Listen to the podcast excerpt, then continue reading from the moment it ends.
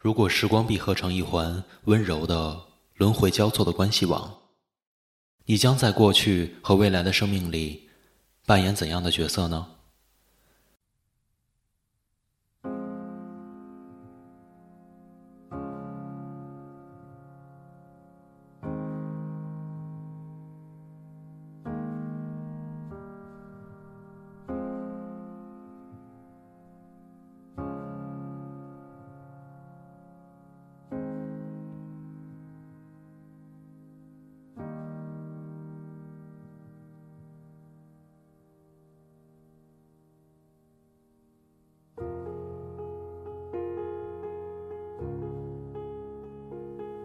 在流逝的日子里面，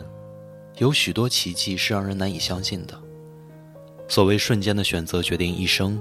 讲述的，就是这样的抉择。站在人生的岔路口，人究竟该怎么做呢？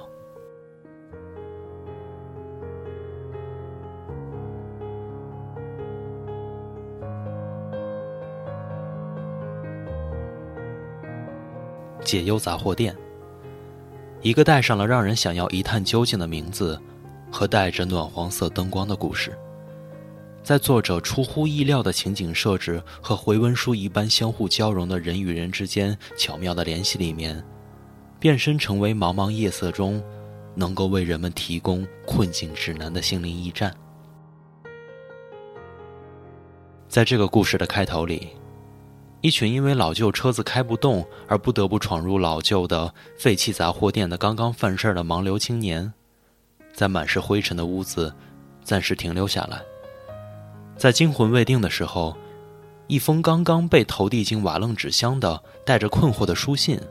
让他们打开了通往如同哆啦 A 梦的时光机一般通往过去的大门。一封又一封的信件接着涌进来。有因为身患绝症的男友而想要放弃奥运梦想的女孩，有想要成为音乐家，但是可能会被现实打败在梦想和继承老家的余店之间盘桓的迷茫的男孩，有不知如何决定自己的人生方向的女公关。人们的信件一封封投递在今天的信箱，由他们来解决过去的困惑与挣扎。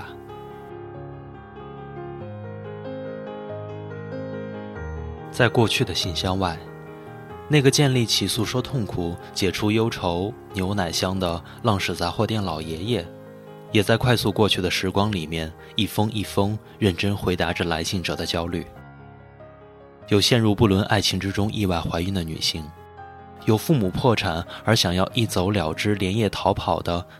被迫将亡命天涯的孩子，还有一封最后时刻神秘的无字之信。他们被信箱串联在一起，被人与人之间未曾谋面，但是藏于内心深处的关怀和爱联系在一起，被命运和神奇的可能串联在一起。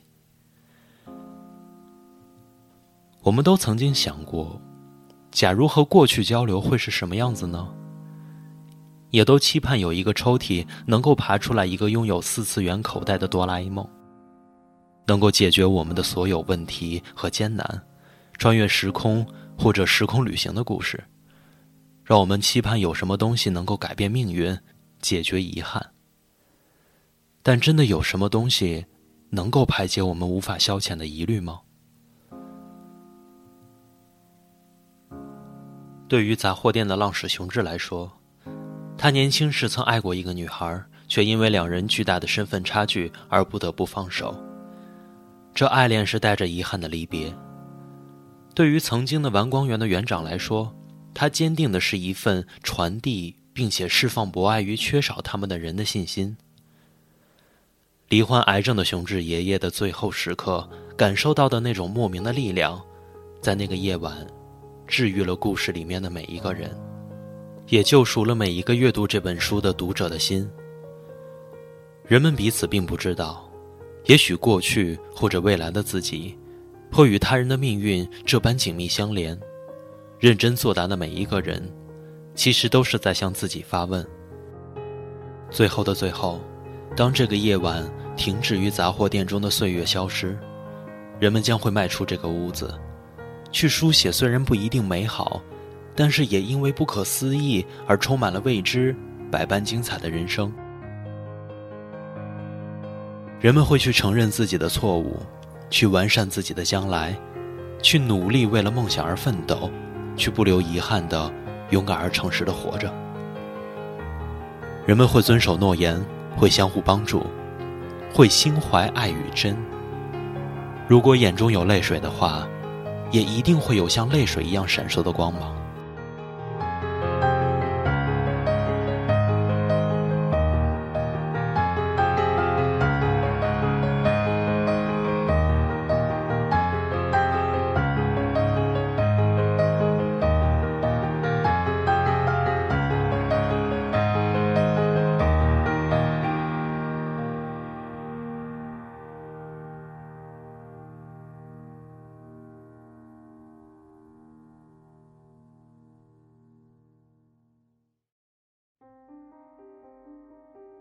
如果把来找我咨询的人比喻成迷途的羔羊，通常他们手上都有地图，却没有去看，或是不知道自己目前的位置。你的地图是一张白纸，所以即使想决定目的地，也不知道路在哪里。可是换个角度看，正因为是一张白纸，才可以随心所欲地描绘地图，一切全在你自己。对你来说，一切都是自由的，在你面前是无限可能，这可是很棒的事情啊！